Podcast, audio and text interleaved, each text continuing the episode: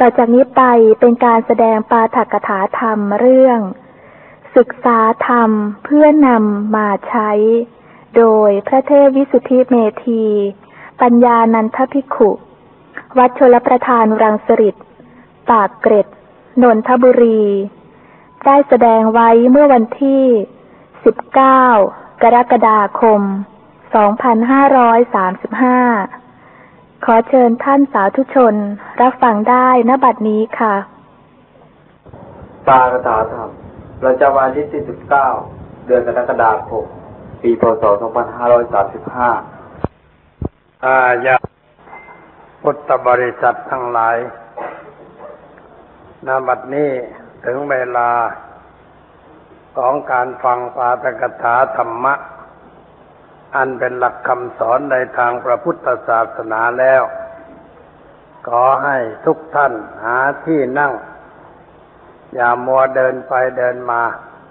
นั่งพักณที่ใดที่หนึ่งซึ่งสามารถจะได้ยินเสียงชัดเจนจากเครื่องขยายเสียงแล้วจงตั้งอกตั้งใจฟังด้วยดีเพื่อให้ได้ประโยชน์อันเกิดขึ้นจากการฟังตามสมควรแก่เวลาวันนี้เป็นวันอาทิตย์ในพรรษาเป็นวันอาทิตย์ที่สองเข้าพรรษามาแล้วได้ห้าวันวันนี้เป็นวันแรมห้าค่ำแล้วก็พวกเราทั้งหลายที่ได้อธิษฐานใจในวันเข้าพรรษาว่าจะทำอะไรได้กระทำสิ่งนั้นอย่างสมบูรณ์เรียบร้อยหรือเปล่าเป็นเรื่องที่ควรจะได้พิจารณาเพื่อสร้างบารมีคือความดีให้มากขึ้นด้วยการกระทำกิจที่เป็นบุญเป็นกุศลตามที่ได้ตั้งจิตอธิษฐานไว้เช่นตั้งใจว่าจะมาวัดฟังธรรมทุกวันอาทิตย์พอถึงวันอาทิตย์เราก็มากันเพื่อศึกษาธรรมะเพราะว่าธรรมะเป็นสิ่งจำเป็นสำหรับชีวิตเป็นสิ่งที่จะช่วยให้ชีวิตของเราสมบูรณ์ขึ้นมีความสุขมากขึ้นมีความสงบมากขึ้นมีปัญญารู้ทันรู้เท่าต่อสิ่งทั้งหลายที่เกิดขึ้นในชีวิตมากขึ้นความหลงความมัวเมาในสิ่งต่างๆก็จะหายไปเพราะเรามาเข้าใจสิ่งนั้นถูกต้องตามสภาพที่เป็นจริงความเข้าใจถูกต้องในเรื่องอะไรอะไรตามสภาพที่เป็นจริงนั้นจะเกิดขึ้นไม่ได้ถ้าเราไม่มีการศึกษาทำความเข้าใจในหลักธรรมะของพระผู้มีพระภาคเจ้าหลักธรรมะที่พระผู้มีพระภาคเจ้าสอนไว้นั้นเป็นหลักปฏิบัติในชีวิตประจำวันเป็นสิ่งที่เรานำมาใช้ได้ไม่ใช่มีอยู่แต่ในหนังสือหรือในที่ใดที่หนึ่งแต่เป็นสิ่งที่เราควรจะนำเข้ามาในตนนำมาปฏิบัติเรียกว่าโอปนะยิกูแปลว่าเป็นสิ่งที่ควรน้อมนำเข้ามาใส่ตัวน้อมตัวก็หมายความว่าน้อมนำมาเป็นหลักปฏิบัติปฏิบัติเพื่อแก้ไขปัญหาชีวิตเช่นว่าเรามีปัญหาคือมีความทุกข์มีความเดือดร้อนใจเราจะไปแก้โดยวิธีอื่นนั้นย่อมไม่ได้แต่ถ้าเราแก้แก้โดยวิธีทางธรรมะแล้วก็ใช้ได้การแก้ทางวิธีธรรมะก็ต้องนำหลักธรรมะมาเป็นเครื่องมือในการที่จะแก้ไขปัญหาเหล่านั้นการนำธรรมะมาเป็นเครื่องมือแก้ไขก็ต้องพิจารณาให้รู้ชัดเห็นชัดว่าสิ่งที่เป็นความทุกข์นั่นคืออะไรมันเกิดขึ้นจากอะไรแล้วมันให้อะไรแก่เรามันทำให้ชีวิตของเราเป็นอย่างไรให้กลุ้มใจไม่สบายใจ มีความวิตกกังวลด้วยอะไรอะไรต่างๆอยู่มากมายทำไมจึงเป็นเช่นนั้นก็เพราะเราไม่รู้ว่าสิ่งที่เราเอามาเป็นทุกข์นั่นคืออะไรมันเป็นเรื่องที่ควรเอามาทุกข์ไหมเอามากลุ้มใจไหมและเวลาเรามีความทุกข์มีความกลุ้มใจเราได้อะไรบ้างที่เป็นส่วนดีแก่ชีวิตก็ไม่ได้อะไรมีแต่ได้ความทุกข์เพิ่มขึ้นทำให้ชีวิตตกต่ำทำให้สุขภาพจิตเสื่อมทำให้สุขภาพกายเสื่อมไปด้วยจึงไม่ใช่เรื่องที่เราควรจะเอามาคิดให้เป็นทุกข์แต่ที่เราเป็นทุกข์ก็เพราะเราไม่รู้ไม่เข้าใจเราไม่ค่อยจะได้มาวัดไม่ได้ฟังธรรมไม่ได้ศึกษาปัญหาให้มันถูกต้องแล้วเราก็ไม่สบายใจด้วยประการต่างๆแต่ถ้าเราหมั่นมาวัดบ่อยๆมาศึกษาธรรมะแล้วนำธรรมะนั่นไปใช้ในชีวิตประจำวันเราก็จะเห็นว่าเราดีขึ้นเราฉลาดขึ้นเรารู้ทันรู้เท่าต่อสิ่งทั้งหลายที่มันเกิดขึ้นในชีวิตของเรามากขึ้นเราก็มีความโปร่งใสตามสำนวนสมัยนี้ก็ว่าโปร่งใสคือมันเห็นอะไรชัดเจนแจ่มแจ้งไม่มัวซัวไม่เหมือนท้องฟ้าที่มีเมฆมากๆแต่มันหมดเมฆมันเกลี้ยงถ้าเป็นกลางคืนก็เห็นดวงดาวชัดเจนเห็นอะไรแจ่มแจ้งชีวิตเรานี่ก็เหมือนกันถ้าเราเห็นอะไรชัดเจนถูกต้องเราก็ไม่ต้องกลุ้มใจไม่ต้องมีความทุกข์เพราะเรื่องอย่างนั้นแต่เรารู้ว่าอันอันนั้นมันคืออะไรและเราควรจะแก้ไขสิ่งนั้นอย่างไรเราก็จัดการแก้ไขด้วยปัญญาด้วยตัวของเราเองไม่ต้องไปหาหมอดูไม่ต้องไปทำการเสี่ยงทายไม่ต้องไปขอให้ใครรดน้ำมนต์ให้ถ้าเราช่วยตัวเองได้พระพุทธเจ้าสอนให้เราทุกคนช่วยตัวเองพึ่งตัวเองในทางแก้ไขปัญหาชีวิตแต่เรายังไม่สามารถจะช่วยตัวเองได้เราก็ยังเป็นเด็กอยู่ตลอดเวลาไม่เติบโตเป็นผู้ใหญ่ยังเป็นเด็กเด็กต้องอาศัยพี่เลี้ยงคอยดูแลอาศัยแม่คอยดูแลแต่ว่าเมื่อโตแล้วเขาพึ่งตัวเองได้เขาทำอะไรด้วยตัวเขาได้พ่อแม่ก็สบายใจปล่อยได้คนเรานี่ก็เหมือนกันยังเป็นเด็กในธรรมวินัยของพระผู้มีพระภาคเจ้าคือยังเป็นผู้ใหม่ยังไม่รู้อะไรยังไม่เข้าใจอะไรยังมีความเชื่อเหลวไหลอยู่ในจิตใจมากมายเช่นเชื่อเรื่องอะไรต่ออะไรซึ่งไม่ใช่เรื่องเหตุผลแต่เป็นความเชื่อเก่าๆที่เรารับไว้รับไว้ด้วยความไม่รู้ไม่เข้าใจแล้วก็ติดอยู่ในความเชื่อนั้นความเชื่อนั้นก็ทำให้เราเขวไปด้วยประการต่างๆแต่ถ้าเมื่อใดเรามาศึกษาธรรมะถูกต้องเข้าใจกฎเกณฑ์ของชีวิตถูกต้องชีวิตเราก็เปลี่ยนแปลงไปจากความไม่รู้มาเป็นความรู้จากความไม่เข้าใจมาเป็นความเข้าใจจากความหลงผิดมาเป็นผู้ไม่หลงผิดมาเดินถูกทางจากความกลุ้มใจก็มากลายเป็นเรื่องไม่กลุ้มแม้มีอะไรจะเกิดขึ้นในชีวิตของเราเราก็รู้ว่าอะไรมันเกิดขึ้นอะไรมันอยู่ในใจของเราแล้วเราก็แก้ไขด้วยปัญญาสิ่งนั้นมันก็หายไปธรรมะมันเป็นประโยชน์แก่ชีวิตของเรามากมายเป็นเรื่องที่เราควรจะแสวงหามาใช้ในชีวิตประจำวันโดยเฉพาะโลกเราในปัจจุบันนี้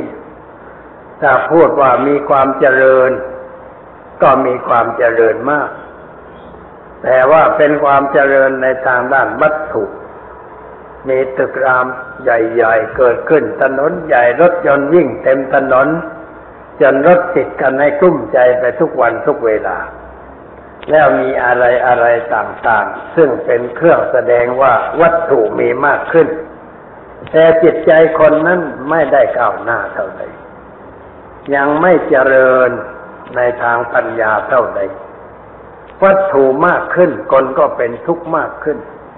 มีปัญหามากขึ้นแล้วก็ไม่รู้จักแก้ปัญหาเพราะว่าเหินห่างจากธรรมะอันเป็นคำสอนในทางศาสนาไม่ว่าเป็นผู้นับถือศาสนาอะไรแต่ก็เป็นผู้เหินห่างจากธรรมะในศาสนานั้นหรือบางทีก็ถือเหมือนกันแต่ถือเอาแต่เพียงพิธีรีตองไม่เข้าถึงเนื้อแท้ของธรรมะไม่เข้าใจจุดหมายของธรรมะถูกต้องบางทีก็เอาศาสนานั่นแหละไปเป็นเครื่องมือประหัตประหารฆ่าฟันซึ่งกันและกันดังปรากฏเป็นข่าวอยู่ในหน้าหนังสือพิมพ์บ่อยๆนั่นก็เนื่องจากว่าเราไม่เข้าใจธรรมะถูกต้องไม่รู้ความหมายของธรรมะไม่รู้ว่าเราควรปฏิบัติตนอย่างไรจึงจะถูกต้องจึงจะช่วยแก้ปัญหาเหล่านั้นได้เขาไม่เข้าใจรับมาทั้งรุ่นทั้งแท่งแล้วเอามาถือไว้เหมือนคนได้พระมะพร้าวมาลูกหนึ่งแล้วก็มาอุ้มมาปกกอดลูกมะพร้าวลูกนั้นไว้ไม่ปอกเปลือกไม่กระทุบกะลาเพื่อเอาน้ำข้างในมาดื่มหรือเพื่อเอาเยื่อในมากินเพียงแต่กกกอดไว้เฉยๆอย่างนั้นมะพร้าวนั้นจะเกิดประโยชน์อะไรมันทำให้เราหนักเท่านั้นเองไม่ได้เรื่องอะไรหนักเปล่าๆลิงที่ขึ้นมะพร้าวเก่งมีชื่อมีเสียงเขาเรียกว่าลิงไก่นุ่นมันชื่อไอ้ไก่นุ่นมันอยู่สุราษฎร์แต่มันขึ้นเรือบินไปเมืองขอนแก่นไปรับธงเครื่องหมายกีฬาที่จะไปเล่นกันที่จังหวัดสุราษฎร์ในปีหน้าโน้นมันก็มีเกียรติเพราะว่าคนฝึกมันดีฝึกลิงให้รู้จักทุกอย่างให้เข้าใจทุกอย่างขึ้นมะพร้าวก็เอาแต่ลูกห้าวห้าวไม่เอามะพร้าวลูกอ่อนทิ้งได้เอาแต่ลูกห้าวหาทำไมมันเอาแต่ลูกห้าวเพราะว่าคนฝึกเขาให้เล่นกับมะพร้าวลูกห้าวอยู่ตลอดเวลาเอามะพร้าวให้มันเล่นมันก็คลำไปหมุนไปหมุนไป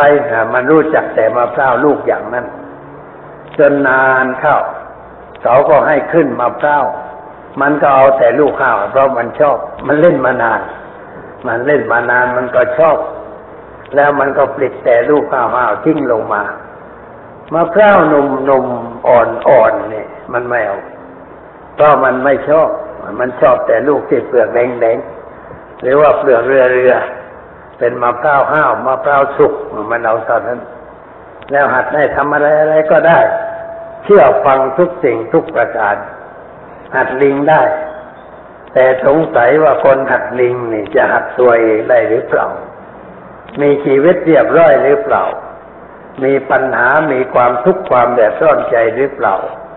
ยังไม่ได้พบปะสนทนากันถ้าพบกันก็จะถามว่าคุณนี่มันมีความชำนาญทางหัดลิงแต่ว่าหัดตัวเองบ้างหรือเปล่าฝึกจิตตัวเองบ้างหรือเปล่าทำตัวเองให้ดีขึ้นให้เจริญขึ้นตามหลักธรรมะของพระพุทธเจ้าหรือเปล่าถ้าถามอย่างนั้นก็คงจะได้รู้ว่ามีสภาพอย่างไรคนเราฝึกช้างได้ฝึกม้าได้ฝึกลิงได้ฝึกคนอื่นก็ยังได้ยังไม่ประเสริฐอะไร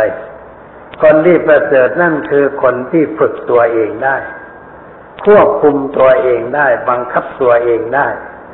ไม่ปล่อยตัวปล่อยใจไปตามสิ่งแวดล้อมตามสิ่งที่มากระทบเราไม่ไหลไปกับสิ่งนั้น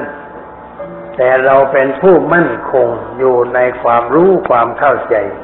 ในสิ่งนั้นถูกต้องจิตไม่เปลี่ยนแปลงแม้อะไรมากระทบก็จะไม่เปลี่ยนแปลงไปเป็นรักเป็นชังเป็นอยากได้อยากผลักดันออกไปไม่มีอาการเช่นนั้นสภาพจิตคงที่ก็เรียกว่าเป็นผู้มั่นคง มีความเป็นอยู่ที่มั่นคงอะไรอะไรก็มากระทบให้หวั่นไหวไม่ได้อย่างนั้นแหละใช้ได้เหมือนกับเสาหินแท่งทึบปักลงไปในดินลึกลมพายุแรงๆพัดเท่าใดเสาหินนั้นไม่โยกไม่ครูยังตั้งอยู่ที่เดิมฉันใดใจของบุคคลที่ได้รับการฝึกฝนอบรมดีแล้วก็ไม่หวั่นไหวด้วยสิ่งที่มากระทบรูปเข้ามาทางตาเสียงเข้ามาทางหูกลิ่นเข้ามาทางจมูกรสผ่านลิ้นสิ่งสัมผัสถูกต้องกายประสาทใจก็รับสิ่งนั้นเพียงแต่รับรู้แต่ไม่เกิดอะไรขึ้นจากการรับรู้นั้นคือไม่แสดงอาการยินดีแล้วก็ไม่แสดงอาการยินร้ายไม่โกรธไม่เกลียดไม่รักไม่ชังไม่หลงไม่มัวเมาในสิ่งนั้นอย่างนั้นเรียกว่าใจได้รับการฝึกฝนดีแล้วได้อบรมดีแล้วก็อยู่ในสภาพที่อยู่ในโลกได้โลกไม่ทำอันตรายบุคคลผู้นั้นแต่ถ้าเราไม่ได้ฝึกฝนอบรมจิตใจเราก็ถูกโลกมันทำอันตรายทำให้เราต้องเจ็บปวดบ่อยๆญาติโยมเคยเป็นหรือไม่เจ็บปวดเพราะสิ่งที่มากระทบเจ็บปวดเพราะเรื่องนั้นเพราะเรื่องนี้ด้วยประการต่างๆบางทีก็ปวดมากเจ็บมากจนกระทั่งว่าไม่เป็นสุขไม่มีความสบายใจนอนก็ไม่หลับกินก็ไม่ได้ทำอะไรอะไรก็ไม่สะดวกไม่สบายด้วยประการทั้งปวงอาการเช่นนี้ก็เรียกว่าเป็นโรคอย่างหนึ่งเหมือนกันเป็นโรคทางใจหรือเรียกว่าโรคทางจิตทางวิญญาณก็ได้โรคที่มันเกิดในตัวเรานั้นมีสองประเภทคือโรคทางกายแล้วก็โรคทางใจ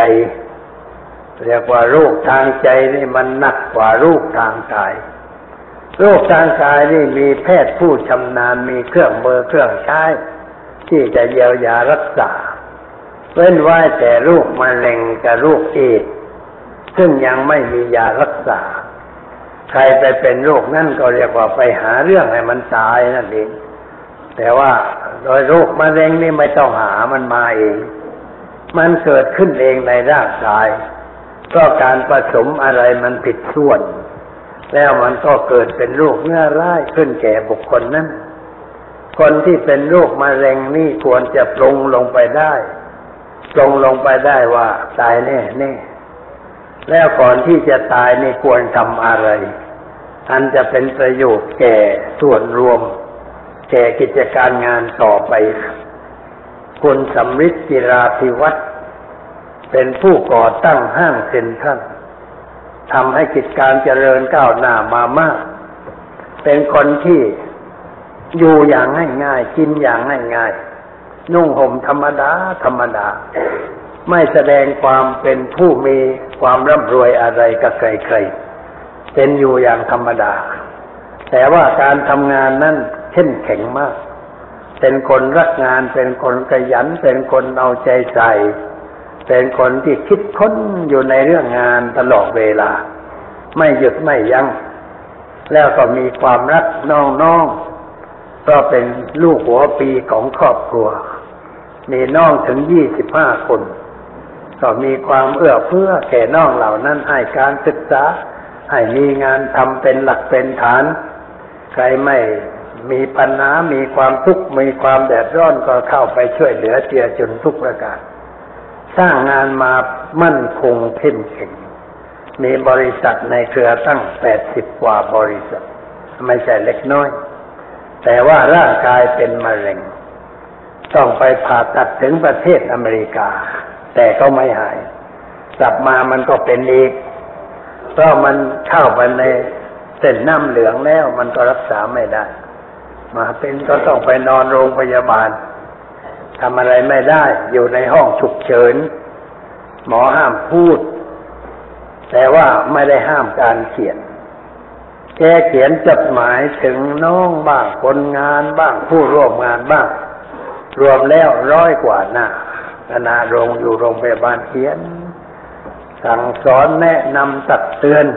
ด้วยอะไรต่างๆในเรื่องงานเรื่องการ เป็นผู้เป็นห่วงงานมากที่สุดตัวเองไม่เป็นห่วงเลยแต่เป็นห่วงงานแล้วก็เขียนจดหมายเชิญทุกคนให้อยู่กันด้วยความรักความสามัคคีด้วยความร่วมแรงร่วมใจการสร้างงานสร้างการต่อไปให้ทุกคนฟังความคิดความเห็นของกันและกันอย่าดันทุรังว่าตัวเข้าใจมากกว่าเพื่อนรู้มากกว่าเพื่อนทำอะไรเก่งกว่าเพื่อนแต่ให้ต้องฟังเหตุผลเป็นคนมีน้ำใจเป็นประชาธิปไตยก็ไม่ถือความเห็นตนเป็นใหญ่แต่ถือเอาความเห็นของผู้อื่นมาเป็นประมาณแม้เป็นคนทำงานที่เรียกว่าไม่สูงในสำนักงานเช่นเป็นพานโรงเป็นยามอะไรอย่างนี้แกก็ถามความคิดความเห็นถ้าความคิดความเห็นของใครเข้าทีมีประโยชน์ก็เอาไปใช้แล้วก็ประกาศให้ใครๆรู้ว่านี่เป็นความคิดของนายคนนั้นเขาเป็นคนยามแต่เขาคิดเป็นก็คนเราทุกคนมาคิดเป็นทางนั้นแสดงความเห็นได้อย่าไปจำกัดสิทธิในความคิดความเห็นของใครๆปล่อยให้เขาคิดปล่อยให้เขาแสดงความเห็นตามความรู้ตามความสามารถแล้วเขาก็จะทำประโยชน์ได้การไปจำกัดสิทธิจำกัดความคิดความเห็นของคนอื่นไม่ใช่หลักการที่ถูกต้องเช่นในบ้านในเมืองเนี่ยถ้าว่าปกครองแบบจำกัดสิทธิมันก็ไม่ก้าวหน้าเท่าใดเพราะว่าคนทุกคนไม่ได้มีส่วนร่วมในการแสดงความคิดความเห็นไม่ได้มีส่วนร่วมในการกระทำกิจของชาติของบ้านเมืองเพราะเราไปปิดกั้นเขาเสียแล้ว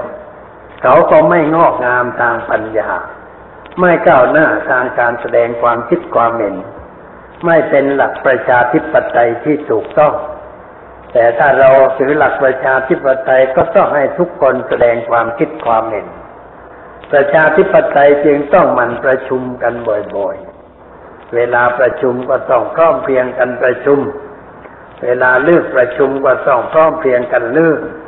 ต้องช่วยกันออกความคิดความเห็นในเรื่องที่จะต้องจัดต้องทำแล้วก็ต้องถามความเห็นส่วนรวมถ้าความเห็นของใครเป็นที่รับรองของคนมากเราก็ต้องเอาความคิดความเห็นนั้นแล้วก็ช่วยกันจัดช่วยกันทำตามมติที่ตกลงกันไว้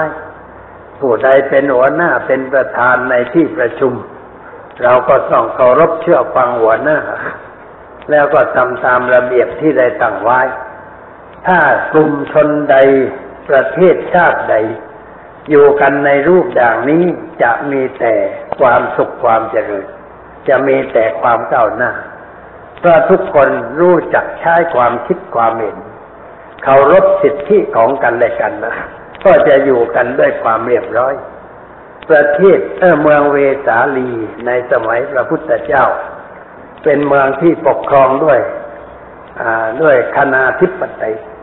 หรือว่าคนทุกคนต้องมาร่วมกันแสดงความคิดความเห็นเป็นพวกที่มาประชุมกันก็เรียกว่าใกล้ๆกับประชาธิปไตยเหมือนกันมีกษัตริย์แต่ว่ากษัตริย์ทุกองค์ก็เรียกว่ากษัตริย์ฤทธิ์ชวีต้องมาประชุมกันหน้าที่แห่งมีกลองใหญ่เป็นเครื่องสัญญาพอตีกลองนั้นทุกคนก็ต้องมารีบมาสู่ที่ประชุมเคารพต่อเวลาเคารพต่อหน้าที่มาประชุมพร้อมเพรียงกันเลิกประชุมพร้อมเพรียงกันเลิกช่วยกันทำกิจที่หมู่คณะจะต้องจัดต้องทำพระเจ้าอาชาติศัตรูมีกำลังสูงกว่ามีพลเมืองมากกว่ามั่งคั่งกว่าต้องการจะเอาเมืองเวสาลีเป็นเมืองขึ้นแต่ไม่สามารถจะยกทัพตีเมืองเวสาลีให้แตกได้เพราะกษัตริย์ฤทธิ์ชวีเขายังรักกันอยู่พร้อมเพรียงกันอยู่เวลายกทัพไปตีเขาก็ออกรบพร้อมๆกันออกรบอย่างจริงจังตีโต้พระเจ้าจากศัตรูต้องถอนทัพกลับเมืองทุกทีเอาไม่ได้แต่ว่าพระเจ้าจากศัตรูแกก็ใช้อุบายอุบายทำให้พวกกษัตริย์ฤทธิ์ชวีแตกกันเขาเรียกว่าอุบายใช้วัสการพรามวัสการพรามนี่เป็นพรามผู้เฒ่าทำงานมาตั้งแต่ยุคพระบิดาของอาชาติศัตรูแล้วก็ทำงานต่อมาเป็นคนดีรักงานเหมือนกัน ทีนี้พระเจ้าอาจารย์ศัตรูเอามาพูด ในที่ลับ บอกว่าช่วยทำงานสักอย่างแต่ว่าต้องทนหน่อยคือต้องทนถูกเขี้ยนเลยเอามาเขี้ยนจะหลังลายพอเขี้ยนเสร็จแล้วก็ไล่ออกจากเมืองไปเดินทางกลางป่ากลางดงไปอย่างลำบากเจ็บหลังด้วยพอไปถึงเมืองเวสาลีก็เข้าไปเฝ้าพระสัตลิจวีเปิดหลังให้ดูเลยแล้วบอกว่านี่แหละพระเจ้าอาชาติศัตรูนี่เป็นกษัตริย์หนุ่มเลือดร้อนจับพ่อไปขังไว้จนตายแล้วขึ้นครองราชย์ก็มีแต่เรื่องความทารุณโหดร้ายด้วยประการต่างๆข้าพเจ้านี่เป็นคนเก่าของพระเจ้าเป็นพิสารก็ทูลทัดทานเรื่องนั้นเรื่องนี้ไม่เป็นที่พอพระทัยเลยเขี้ยนซะจนหลังละลายมีแผลอย่างนี้แล้วขับไล่ออกจากบ้านจากเมืองไม่รู้จะไปอยู่ไหนแล้วขอพึ่งด้วยเถอะกษัตริย์ฤๅวีก็รับให้อยู่อาศัยเรียกว่าเป็นผู้ลี้ภัยทางการเมืองเหมือนกับสมัยปัจจุบันเนี่ยลี้ภัยทางการเมืองกษัตริย์ฤๅวีเห็นว่าเป็นคนมีความรู้มีความเข้าใจในเรื่องวิชาการต่างๆก็ให้เป็นอาจารย์สอนลูกลูกกษัตริย์ฤๅวีแกก็ดำเนินนโยบายให้เด็กทะเลาะแตกกันให้เด็กแตกกันก็พ่อแม่ก็แตกกันแตกกันหมดเลยเวลาตีแกลองตีกลองประชุมไม่มีใครมามาก็ไม่พร้อมขาดบ้างไม่มาบ้างก็เลยเห็นว่าอ๋อกษัตริย์ฤๅวีเวลานี้แตกกันแล้วส่งข่าวไปยังพระเจ้าอาชาติศัตรูให้ยกทัพมาตีกรุงเวสาลีแตกพ่ายเพราะกษัตริย์ฤๅวีแตกกันอันนี้เป็นเรื่องอุบายคือทำคนให้แตกแยกกันเสียก่อนคนในชาติใดประเทศใดถ้าร่วมรักษามัคคีร่วมแรงร่วมใจกันทำงานเพื่อชาติเพื่อประเทศอย่างแท้จริงไม่ทำงานเพื่อเห็นแก่ตัวเห็นแก่ได้ก็จะมั่นคงแข็งแรงข้าศึกมาโจมตีไม่ได้แต่ถ้าคนในชาติแตกสามัคคีกันข้าศึกก็โจมตีได้กรุงศรีอยุธยาแตกสองครั้งก็เพราะว่ามีความแตกแยกภายในคนไทยด้วยกันไม่พร้อมเพรียงไม่เป็นอันหนึ่งอันเดียวกันพม่าก็ไม่มากอะไรทัพก็ไม่มากอะไรแต่ว่าโจมตีกรุงศรีอยุธยาแตกเผาแหลกลานไปเราไปเที่ยวกรุงศรีอยุธยาก็จะเห็นว่ามีสภาพอย่างไรสิ่งนั้นเป็นพยานให้เราเห็นว่าผลแห่งความแตกแยกแตกร้าวไม่รักร่วมใจกันในชาติในประเทศทำให้เกิดความเสียหายแก่บ้านเมืองก็เป็นบทเรียนเป็นเครื่องเตือนใจให้เราได้คิดแต่ว่าอย่าไปโกรธพม่านะอย่าไปโกรธว่าพม่าเนี่ยมาตีเราทำให้เราเสียหายเพราะการโกรธพม่าไม่ได้อะไรสร้างความขุ่นข้องหมองใจเปล่าๆเป็นความทุกข์เปล่าๆแต่เราควรจะโกรธตัวเราเองโกรธบรรพบุรุษของเราเอง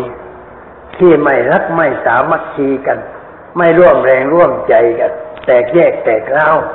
จึงได้พ่ายแพ้แล้วก็ควรจะเอาสิ่งนั้นมาเป็นบทเรียนเป็นเครื่องเตือนใจว่าเราจะต้องอยู่กันด้วยความรัก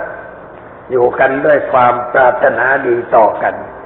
ไม่สร้างความแตกแยกแตกร้าวเคารพความคิดความเห็นของประชาชนโดยเฉพาะในสมัยนี้ปกครองแบบประชาธิปไตยก็ต้องเคารพความคิดความเห็นของประชาชนอะไรที่ประชาชนคัดค้านอย่าถือว่าไม่ได้คัดค้านมากคนเล็กน้อยหรือหนังสือพิมพ์สักฉบับเขียนค้านก็อย่าถือว่ามันฉบับเดียวไอ้ฉบับอื่นไม่ค้านมันไม่ได้คนโบราณเขาพูดว่าจิ้งจกทักก็ต้องความจริงจิ้งจกมันไม่รู้เรื่องอะไรว่าเราจะไปไหนเราจะทำอะไรมันไม่รู้แต่เวลาเราจะไปไหนทำอะไรมันเสียงมันร้องชักชักชักชักขึ้นมาแสดงว่าจิ้งจกทักแล้วเราก็ต้องหยุดอันนี้เป็นคำพูดเตือนใจว่าเมื่อเราจะทำอะไรแต่ว่ามีใครสักคนหนึ่งมาคัดค้านก็ควรจะยั้งคิดยั้งกรอง ว่าการกระทำของเรานั้นมีคนไม่เห็นด้วยเราควรจะได้มีการปรับปรุงแก้ไขในสิ่งที่เขาไม่เห็นด้วยนั้นให้ดีขึ้นไม่ใช่ดันทุรังทำต่อไปตอนนึกว่าฉันมีพวกฉันมีอำนาจฉันก็ต้องทำตามใจของฉันอย่างนั้นมันไม่ถูกต้องไม่เป็นการเคารพสิทธิของผู้อื่นหรือไม่เคารพความคิดความเห็นของผู้อื่นเรื่องมันก็จะเสียหายนักการเมืองในต่างประเทศเช่นนักการเมืองอังกฤษคนหนึ่งเป็นรัฐมนตรีว่าการกระทรวงกลาโหมหนังสือพิมพ์มันลงข่าวเกี่ยวกับว่ารัฐมนตรีกลาโหมนี่ไปเที่ยวกลางคืนไปคบหาสมาคมกับผู้หญิงคนหนึ่งซึ่งเป็นคนที่ไม่น่าไว้วางใจอาจจะล่วงความลับ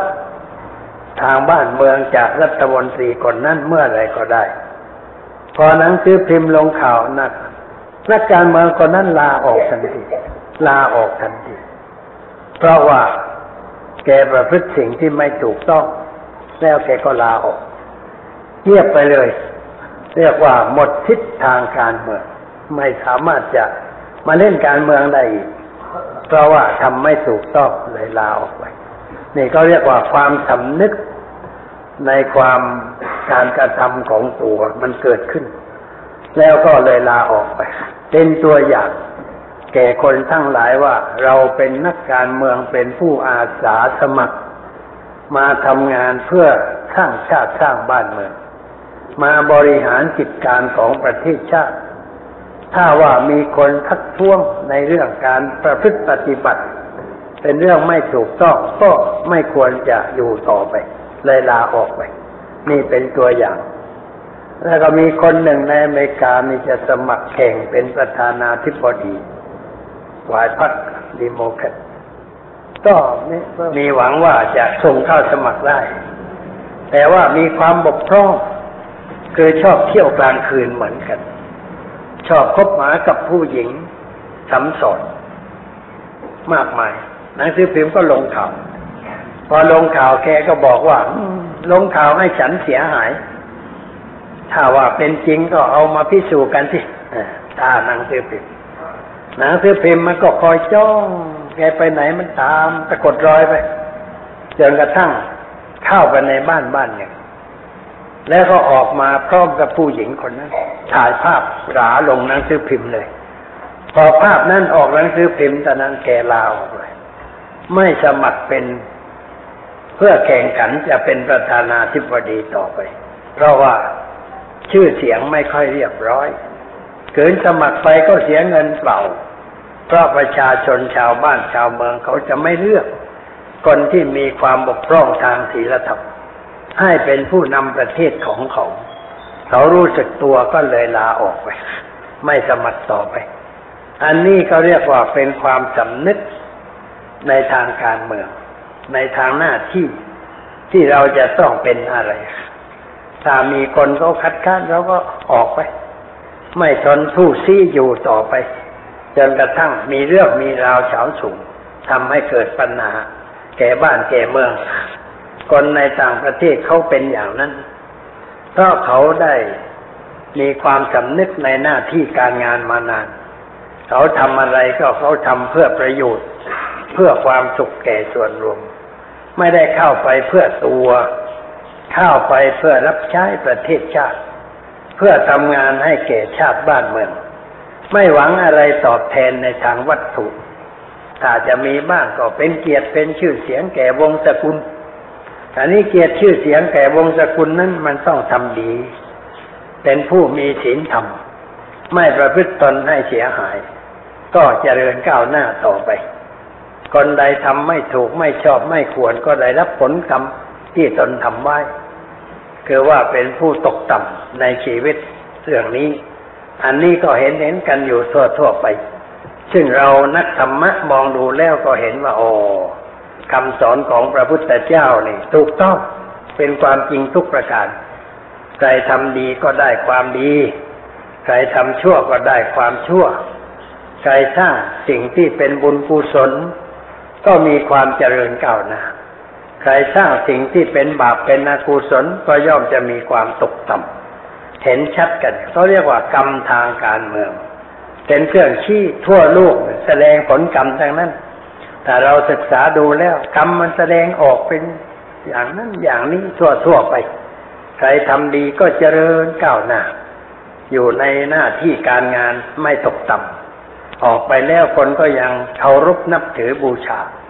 แต่ถ้าทำไม่ถูกต้องก็ตกต่ำไปมันเป็นผลที่แสดงออกอยู่ไม่ใช่เรื่องอะไร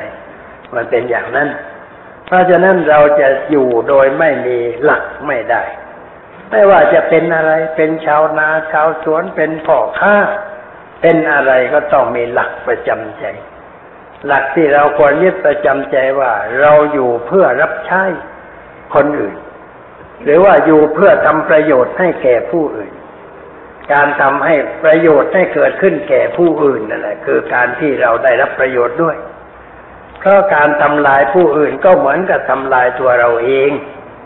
ทำลายผู้อื่นคือการทำลายตัวเอง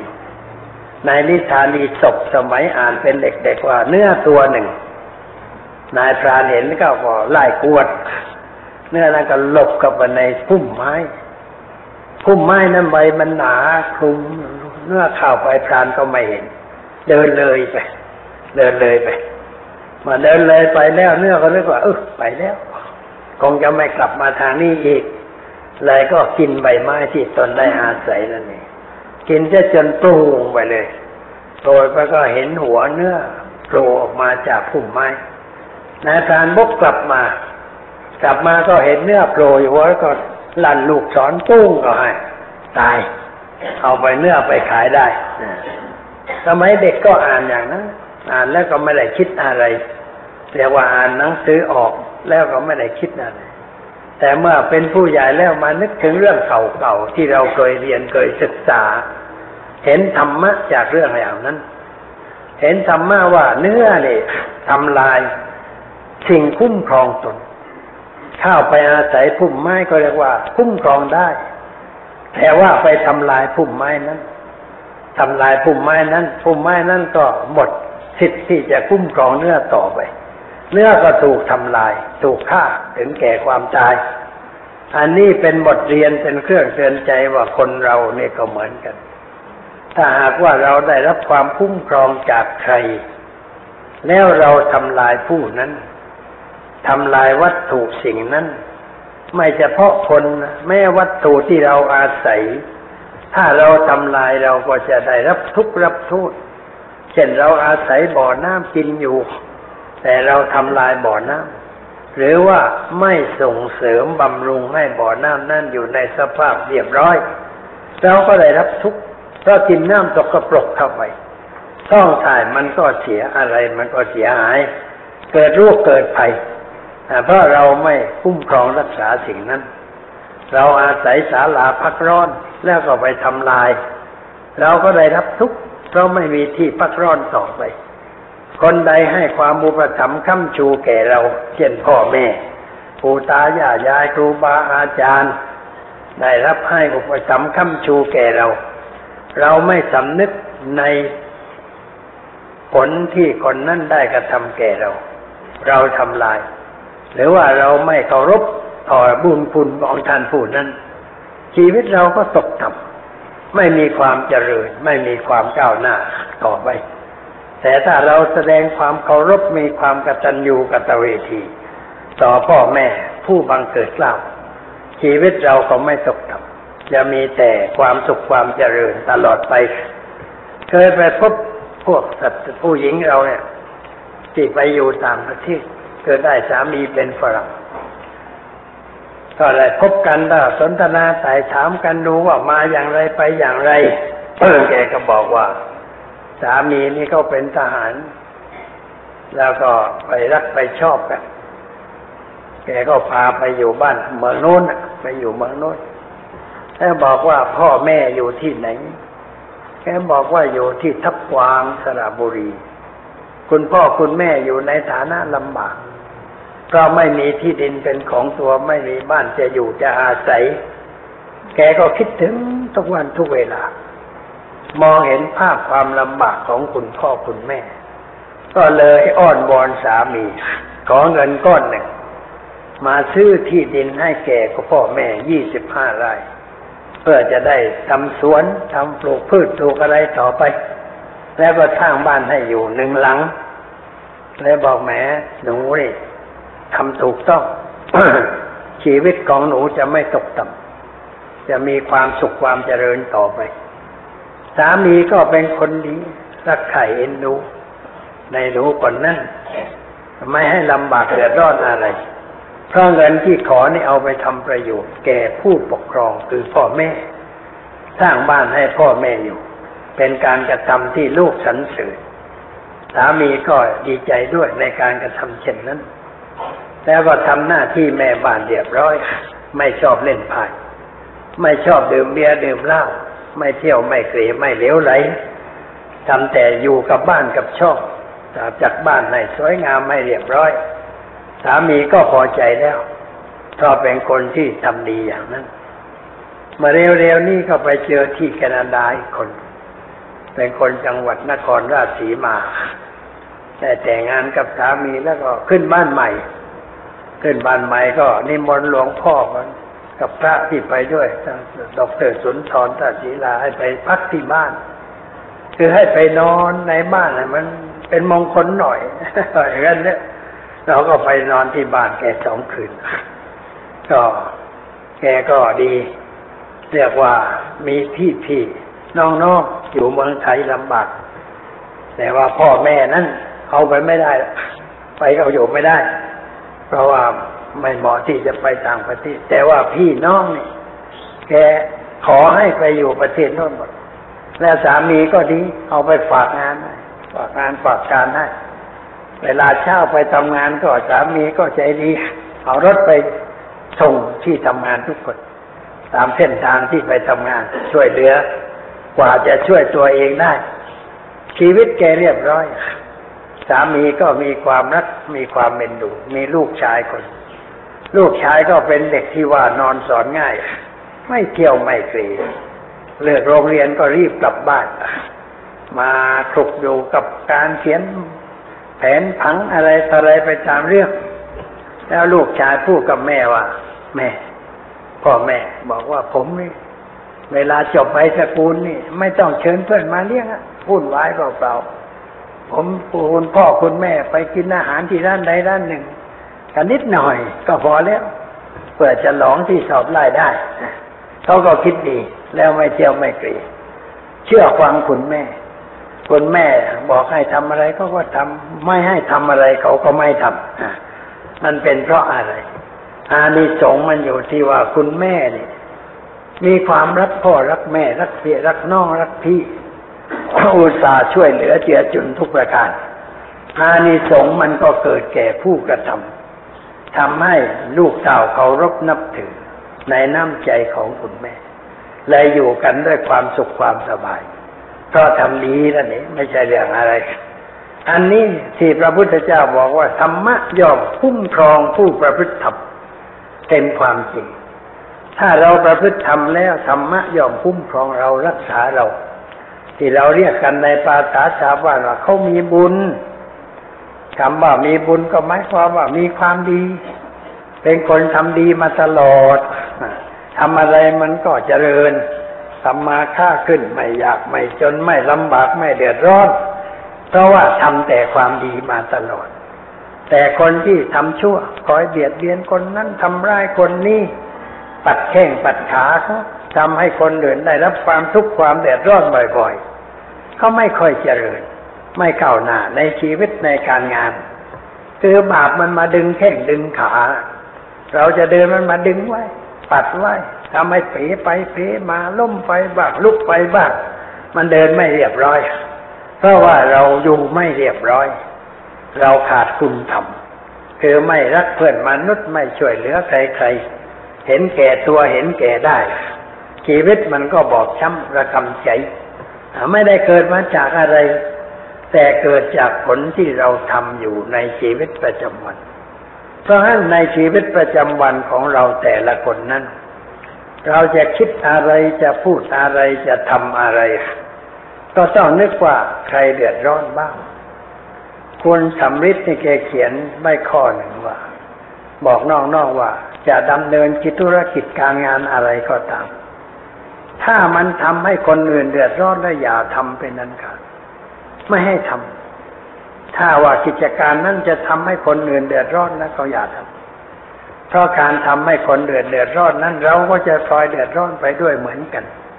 อันนี้ก็มีตัวอย่างอยู่ถมไปคนที่มีเงินมีทองแล้วก็ไปซื้อที่ซื้อทางทำให้เดือดร้อนเขียนไว้ตรงนี้เขาไม่ขายซื้อล้อมมันจะเลยล้อมปิดมันมุดออกไม่ได้คนจะบ้านนอกก็ไร้การศึกษาไม่รู้เรื่องอะไรออกไม่ได้ก็ไม่รู้จะออกอย่างไรความจริงมันออกได้เพราะว่ากฎหมายก็จะช่วยได้แต่ไม่รู้เรื่องในเรื่องอย่างนี้ก็เลยต้องยอมขายขายก็ถูกกฎราคาหาซื้อถูกถูกเพราะว่าบีบคั้นเขาอย่างนั้นผลมันก็เดือดร้อนผู้ที่ไปทำเช่นนั้นตัวเองก็เดือดร้อนมันมีปัญหาการงานที่ทำก็ไม่ค่อยสะดวกมีข้อขัดข้องด้วยประการต่างๆแล้วก็นึกว่าแม้เรานี่มันข้อร้ายไปทำอะไรที่ไหนแล้วมันมีแต่เรื่องขัดข้องอ้าวก็ไปสร้างปัญหาไปสร้างความทุกข์ความเดือดร้อนให้แก่คนอื่นมันก็ขัดข้องอันนี้ถ้าเราไม่ไปสร้างปัญหาเราทำด้วยความรักด้วยความเมตตาต่อกันเพื่อเพื่อเผื่อแผ่เช่นว่าเขาข้ามอะไรแล้วก็ตัดถนนให้เขาเดินไปเราเดินด้วยเขาเดินด้วยไม่ทำอะไรกับเขาให้เดือดร้อนอย่างนี้มันก็สบายเพราะเราทำอะไรเห็นอกเห็นใจคนอื่นการประพฤติศีลธรรมนั้นมันอยู่ที่ว่าให้เห็นอกเห็นใจแก่กันและกันอย่าเอาแต่ใจตัวอย่าเอาแต่ประโยชน์ตัวแต่ต้องคิดถึงความทุกข์ยากลำบากของคนอื่นมาเห็นคนอื่นจะเสียหายจะเดือดร้อนเราก็ไม่ทำให้มันเกิดขึ้นเพราะแม้เราจะได้แต่ทำให้คนอื่นเดือดร้อนมันไม่ถูกต้องพระพุทธเจ้ากันท่านตรัสว่าคนใดอยากได้ความสุขแต่ทำให้คนอื่นมีความทุกข์ผู้นั้นจะไม่ได้สุขสมใจผู้ใดอยากได้ความสุขแล้วก็ทำคนอื่นให้มีความสุขผู้นั้นจะได้ความสุขสมปรารถนาท่านว่าไว้อย่างนั้นเป็นความจริงจากเหตุการณ์ต่างๆที่เรามองเห็นอยู่ในชีวิตประจำวันผู้ใดทำอะไรให้คนอื่นเป็นทุกข์ไม่ได้ความสุขเมื่อเราทำให้คนอื่นเป็นทุกข์เราก็ใจไม่สบายนอนเป็นทุกข์นอนหวาดระแวงจะไปไหนก็กลัวระแวงภัยอันตรายกลัวคนจะทำร้ายกลัวคนจะมาทำเราอย่างนั้นอย่างนี้ก็นอนไม่เป็นสุขไม่มีความสงบทางจิตใจมันเห็นอยู่แล้วแต่ว่ามันจะหนักต่อไปคือเกิดโทษทางกายเช่นเขามาทำร้ายเรามาเบียดเบียนเราเพราะเราทำให้เขาเจ็บช้ำน้ำใจก็เป็นการไม่ถูกต้องไปทำอะไรที่ไหนมันต้องเข้าหาเขาทำให้เขาสบายใจเจ้าหน้าที่พวกหนึ่งถูกทำร้ายก่อนใครๆคือพนักงานสำรวจเช่นพวกชนประทานนี่พวกสำรวจนี่ถูกฆ่าบ่อยๆไม่ใช่เรื่องอะไรที่ถูกฆ่าเนี่ยคือตั้งกล้องตรงไปไหนแล้วก็ไม่เกรงใจเจ้าของบ้านก็ปลูกต้นกล้วยไว้ตัดต้นกล้วยปลูกอ้อยตัดต้นอ้อยปลูกอะไรว่าก็ตัดทั้งไม่ได้ไปโอภาปราศัยกับเจ้าของบ้านไม่ได้ไปพบปะเจ้าของบ้านแจ้งก่อนว่าคุณลุงคุณป้าคุณพี่นะเวลานี้กำลังจะทำอะไรตั้งสองสองกล้องมาทางนี้ถ้าหากว่ามีอะไรมันบังก็ต้องขอโทษต้องตัดบ้างคนไทยนี่ไม่ใช่คนใจไม้ใส่ระกำเป็นคนใจดีถ้ามาพูดจาขอขานกันอย่างนั้นโอ้ยทำไปเถอะไม่เป็นไรน้อยคนบ้านนอกด้วยยิ่งเป็นคนใจกว้างอารีอารอบเอื้อเฟื้อเผื่อแผ่ถ้าเราไปโอภาปราศัยอย่างนั้นไม่ว่าอะไรบางทียังจะเชิญเลี้ยงอาหารซะด้วยเวลากลางวันก็หุงข้าวต้มแกเอามากินข้าวด้วยกันก็เราเข้าไปพูดจาปราศัยให้ความเคารพต่อเจ้าของถิ่นพระพุทธเจ้าท่านสอนพระไว้ว่าอย่าเป็นช้างชูงวงเข้าไปในบ้านช้างชูงวงช้างเดินชูงวง เจอใบกล้วยหักใบกล้วยเจอมะพร้าวหักมะพร้าวเจอผักก็กวาดมากินจ้ะไอ้ช้างชูงวงเข้าไปด้วยความไปเย่อหยิ่งจองหองทำให้คนทั้งหลายมีความทุกข์ความเดือดร้อนพระองค์บอกว่าอย่าเข้าไปแบบนั้นแต่เข้าไปด้วยความอ่อนเข้าไปที่ไหนก็ไปด้วยความอ่อนน้อมสุภาพนิ่มนวลอันนี้เราดูสุนัขได้สุนัขเนี่ยมันมีบทเรียนกับคนมากเหมือนกันเวลามันเป็นหมาแปลกถิ่นเข้าไปที่ใดในวัดเนี่ยหมาหมามันมาครับทีนี้ว่ามันน้อยมีแต่ว่าหมาคนเอามาปล่อยไว้ที่ติดตามเจ้าของไม่เคยมีแต่วัดบ้านนอกโอ้เวลาทำบุญโอ้หมาเกี่ยวกับมากันเยอะอันนี้ไอ้ตัวไหนที่มันมาหลังเพื่อนเนี่ยเพื่อนก็ต้องเล่นงานรุมก็ไปจะกัดมันมันมันเอาหางเก็บหางหดเลยหางหดเดินทำท่าทำท่าอ่อนน้อมเหลือเกินแล้วแล้วสว่าหลายตัวจะรุมมากัดมันนอนเลยนอนเลยมันนอนหงายเลยนอนหงายเหมือนกับบอกเอ้าเลือกเอาเจ้าพี่จะกัดตรงไหนก็กัดตามชอบใจเธอไม่มีหมาตัวใดกัดไอ้หมาตัวนั่นเลยอย่างดีก็เข้าไปดมนิดหน่อยดมแล้วมันก็ไปดมแล้วมันก็ไปมันภูมิใจว่าไอ้นี่แพ้กูแล้วมันให้กูใหญ่แล้วมันก็ไปตอนนั้นเองหมาหมาที่มันเข้าอย่างนั้นเขาเรียกว่าหมาเข้าฝูงลิงก็เหมือนกันลิงมันตั้งฝูงนี่หมาตัวเดียวเนี่ยมันแย่นะความจริงหมาจะกัดลิงก็ได้แต่ลิงมากมันก็ไม่ไหวมันก็เอาหางหดขึ้นเลยเดินก้มหน้าก้มตาไม่มองหน้าใครแล้วล่ะเกรงใจคุณพี่ว่านอนทั้งหลายเหลือเกินนะมันก็ไปได้เรียบร้อยคนเราเลี้ยงหมาก็ต้องเอาอย่างหมาบ้างมันมันมันหมามันมีระเบียบมีแบบเหมือนกันนี่คุณเพนแกเลี้ยงหมาหลายตัวแต่ก็ไม่ได้สังเกตเลยว่าหมามันทำยังไงแต่ว่าคุณแม่ของสามีนี่สังเกตเลย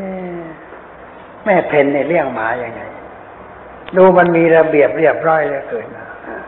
มันมีระเบียบตรงเวลากินข้าวเอาข้าวคลุกให้จานหนึ่งชามหนึ่งวางมันนอนเป็นแถวหมอบเป็นแถวไอ้ตัวใหญ่กว่าเพื่อนอันเซมากินก่อนไอ้ตัวอื่นนอนเฉยไอ้นั่นกินเองแล้วไปตัวนี้เข้ามากินตัวนั่นกลับมากินมันเข้าคิวกันมันเรียบร้อยนะมาเข้าคิวเรียบร้อยแต่ว่าคนเราในบางทีแหมก็ชักชวนให้เข้าแถวไม่ค่อยเข้าแถวไม่เรียบร้อยเลยสู้สุนัขก็ไม่ได้สุนัขมันเข้าแถวเรียบร้อยดีนะมันจัดของมันเองมันมีระเบียบมันก็เข้าที่เหมือนกันมันเรียบร้อยท่านเจ้าคุณพุทธทาสท่านก็มีสุนัขหลายตัวมีปลาด้วยคนก็ไปถามว่าเลี้ยงปลาไว้ทำไมท่านบอกว่ามันเป็นครูปลานี่เป็นครูสอนอาตมาทั้งนั้น